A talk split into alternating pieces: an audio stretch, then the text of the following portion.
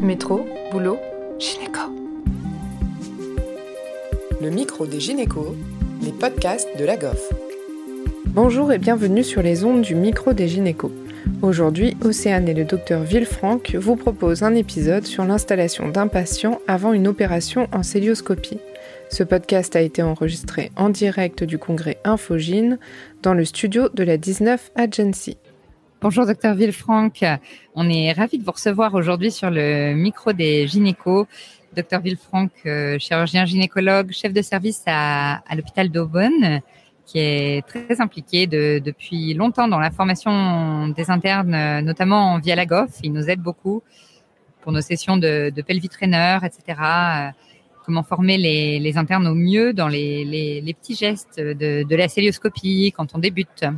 Aujourd'hui, Monsieur Villefranc, on voulait, s'il vous plaît, vous interviewer sur un petit peu les, trucs astuces de l'expert ou, des conseils de manière générale sur l'installation en célioscopie, le, choix des fils. Est-ce que vous voulez bien commencer par nous dire euh, tous les conseils qui vous viennent à la tête, ce que vous pensez quand vous vérifiez l'installation d'une patiente euh, en début de célioscopie? Bonjour, docteur Pécheux. Merci de votre invitation. Alors, je pense qu'il faut être en effet assez systématique et l'installation, c'est ce qui permet quand même une grosse partie de la réussite d'une intervention chirurgicale. Lorsqu'on n'est pas bien installé, on n'opère pas bien et, on est moins satisfait du résultat chirurgical. Ben, on va faire un petit tour. En fait, faut être. Euh, c'est comme quand vous savez, on fait une visite pré-vol sur un avion, ben, on fait le tour de l'avion. Ben, c'est pareil en début d'intervention, on fait le tour de la patiente. Donc les premières choses à vérifier, c'est tout ce qui peut être installation. Donc on va commencer par l'endroit qui est le, moins proche d'où on travaille. On va commencer par la tête de la patiente, vérifier que on ait des épaulières qui soient bien mises, que la patiente ne puisse pas avoir de point de compression qui soit qui mal mal adapté. Donc les épaulières, elles doivent être collées, mais ne pas comprimées. Exactement, et pas comprimées. Donc vérifier que les mousses soient pas usées et que la patiente ne repose pas sur une partie métallique par exemple ou sur un morceau de plastique qui euh, dépasserait du coussin par exemple. D'accord? Dans l'idéal, avoir des épaulières qui appuient sur les deux épaules en même temps, c'est pratique, ça évite qu'il y ait trop de pression sur une seule épaule. Vérifier qu'il n'y ait pas de rotation sur la tête, par exemple, pendant l'intervention. Après, les épaules, les épaules, c'est important. Hein. Je pense que sur une célioscopie, il faut plus s'amuser. Les deux bras, ils sont le long du corps. Point barre. D'accord? L'anesthésiste qui veut un bras, bah, très bien, mais il met un prolongateur, mais les deux bras le long du corps. Sinon, de toute manière, il y aura un chirurgien qui sera pas bien positionné et on a un risque de plexus brachial. Ça existe assez et ça a été vu assez régulièrement. Si on commence à mettre des bras à 90 degrés, vous allez avoir l'aide ou l'opérateur qui va inconsciemment pousser sur le bras et là, vous avez des risques de plexus. Donc, les deux bras, ils sont le long du corps, ils sont protégés là aussi de, points de compression éventuels, c'est-à-dire qu'ils sont dans des, euh, dans des géloses pour éviter d'avoir des compressions sur les gouttières, par exemple. Vous les mettez au niveau des avant-bras, c'est ça, ou autour du coude? Il faut que le, bras soit en position tendue, donc plutôt au niveau du coude et plutôt en, en bas coude et avant-bras. D'accord. D'accord? Après, pensez bien à protéger vos doigts. D'accord Les doigts de la patiente ont souvent tendance à déborder de la table. Donc, il y a les problématiques. Il y a la problématique électrique, c'est-à-dire que les doigts peuvent toucher une partie métallique de la table et vous pouvez avoir des conductions électriques avec des brûlures au niveau des doigts, donc il faut se méfier de ça. Il faut se méfier aussi des interventions où on va faire des changements de position pour que les doigts soient pas pincés dans les articulations de, des jambes. Donc euh, faire bien attention que, en effet, tout le bras soit dans une gélose à l'intérieur de la gouttière et que la main ait une protection propre qui peut se faire soit avec des Américains, des pansements américains ou avec tout ce que vous voulez, de telle manière à ce qu'il n'y ait pas de contact métallique et qu'il n'y ait pas de risque de pincer les doigts dans les articulations. Donc ça, c'est les bras. Ensuite, on arrive au niveau des fesses. Donc, euh, pour pouvoir faire une intervention chirurgicale, vous avez souvent besoin de manipuler l'utérus. Donc, il faut pouvoir faire en sorte que le manipulateur vienne pas buter sur la table. Donc, les, fesses doivent être sorties suffisamment à l'extérieur de la table, mais pas trop, parce que je vous rappelle qu'il faut que les fesses reposent sur la partie charnue des fesses et non pas sur le sacrum. Si vous avez un appui sur le sacrum, euh, vous allez avoir une nécro sur le sacrum parce qu'il n'y a pas de gras pour amortir les choses. Donc, faut faire attention à ça parce que c'est aussi des, sources de vraiment d'ulcères cutanés au niveau du sacrum. Donc, sortir suffisamment les, fesses, anticiper que lorsqu'on va mettre la patiente dans Trondheim à 20 degrés, elle va glisser sur la table, donc il faut qu'elle sorte et que euh, on anticipe qu'elle va un petit peu glisser parce que sinon vous n'allez pas arriver à manipuler votre utérus et si vous faites une promontofixation et que vous n'arrivez pas à manipuler votre utérus, eh ben vos dissections elles seront pas de bonne qualité. Donc Position des fesses, faut toujours checker ça parce que c'est vraiment quelque chose d'important. Après, sur les jambes, l'idéal souvent c'est de mettre les pieds dans des bottes. C'est là qu'on a le moins de risque d'avoir des points de compression et des malpositions. D'accord? Les jambes, elles sont en légère flexion, d'accord? Pourquoi on met des jambes en légère flexion? Parce que lorsque les jambes sont en légère flexion, vous diminuez euh, l'hyperlordose lombaire. Donc vous éloignez la colonne vertébrale de l'ombilique, et en éloignant la colonne vertébrale de l'ombilique, vous, vous éloignez l'aorte de l'ombilique. Donc si vous utilisez des aiguilles de VRS, par exemple, si vous faites des pneumopéritoines à l'aveugle, vous avez un risque de blessure de l'aorte qui est plus importante. Donc les jambes semi-fléchies, c'est pour éloigner l'aorte de l'ombilique et diminuer les risques de blessure vasculaire. Sur ce qui est des jambes aussi, si vous travaillez sur des gopples, faire toujours attention qu'il n'y ait pas une compression du nerf poplité externe au niveau de la tête du péroné. D'accord? Parce que c'est là qu'on a des compressions, donc il faut faire attention qu'il n'y ait pas de point de compression à cet endroit-là. Pour ce qui est de l'installation, je crois qu'on a fait un peu le tour sur l'installation de la patiente. Ça, c'est pour ce qui est sur l'installation sur la table. Et après, lorsque vous allez faire votre célioscopie, votre patiente, on travaille en gynécologie avec une position de Trendelenburg. Elle doit être classiquement à 20 degrés.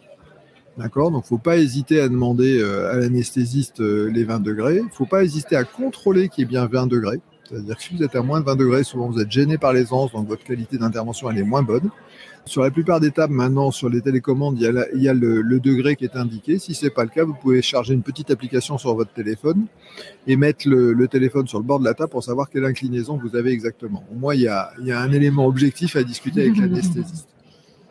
Une fois que vous avez mis à 20 degrés, il est très important de translater la table au maximum vers la tête. Parce que votre table, si elle est translatée vers la tête, elle va descendre. Et donc pour vous, vous allez être dans une position plus ergonomique.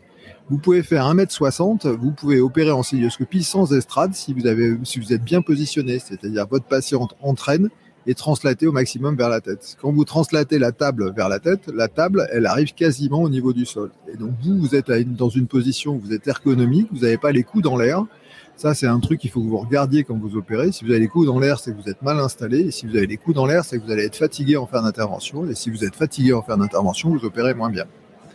Donc ça, c'est le dernier point pour l'installation. Méfiez-vous parce que vous avez des gens qui vont vous translater la patiente vers les jambes. Et là, vous vous retrouvez avec des patientes qui sont hyper hautes et vous n'êtes pas bien pour opérer. Donc voilà, je crois qu'on a fait à peu près le tour sur les installations. J'oublie sûrement des choses. Mais là, vous avez déjà pas mal d'éléments pour vérifier. Et ça, et c'est vraiment important. C'est-à-dire qu'on n'arrive pas pour mettre des regards dans une patiente. On a déjà fait tout le tour avant qu'on endorme la patiente, une fois qu'elle est endormie, et euh, avant de mettre les champs. Et, euh, et on recheck bien tout son matériel après. Bien sûr. Et même pour des interventions courtes, c'est ça, hein vous ah vérifiez de manière systématique toute le... L'installation incombe en responsabilité non pas à l'anesthésiste, mais au chirurgien à moitié avec l'anesthésiste. Ah bon? Je pensais que c'était. Ah oui, c'est ça, c'est partagé. Hein. oui. c'est partagé. Mais euh, si vous avez un point de compression pour donner une intervention, c'est votre responsabilité. De toute façon, tout ce qui se passe dans, dans le bloc opératoire, c'est la responsabilité du chirurgien. Même, même si c'est pas lui qui le fait. et, et, concernant l'installation des aides opératoires, est-ce que vous avez des, des conseils? Alors, en célioscopie, c'est moins le cas, mais ça l'est notamment en chirurgie vaginale. C'est-à-dire que si vous êtes mal installé, si vos aides sont mal installées, à la fin, ils sont fatigués et vous n'êtes pas bien. Donc, c'est vraiment important euh, de veiller au bien-être de ces aides parce que c'est vraiment eux qui vont vous, aider. Et quand vous allez être dans la difficulté, il y a un truc qui saigne, etc. Si votre aide, il est fatigué, il est démotivé par l'intervention, et eh ben vous allez perdre en, qualité de prise en charge. Donc, vraiment, faut que les aides soient bien installées. Euh, vous avez dans les installations euh, célioscopiques, faut pas hésiter éventuellement s'il y a des gens qui veulent s'asseoir à s'asseoir, c'est pas toujours quelque chose euh, d'hallucinant. Si c'est si mieux, en tout cas l'aide qui est entre les entre les jambes de la patiente, il doit être assis.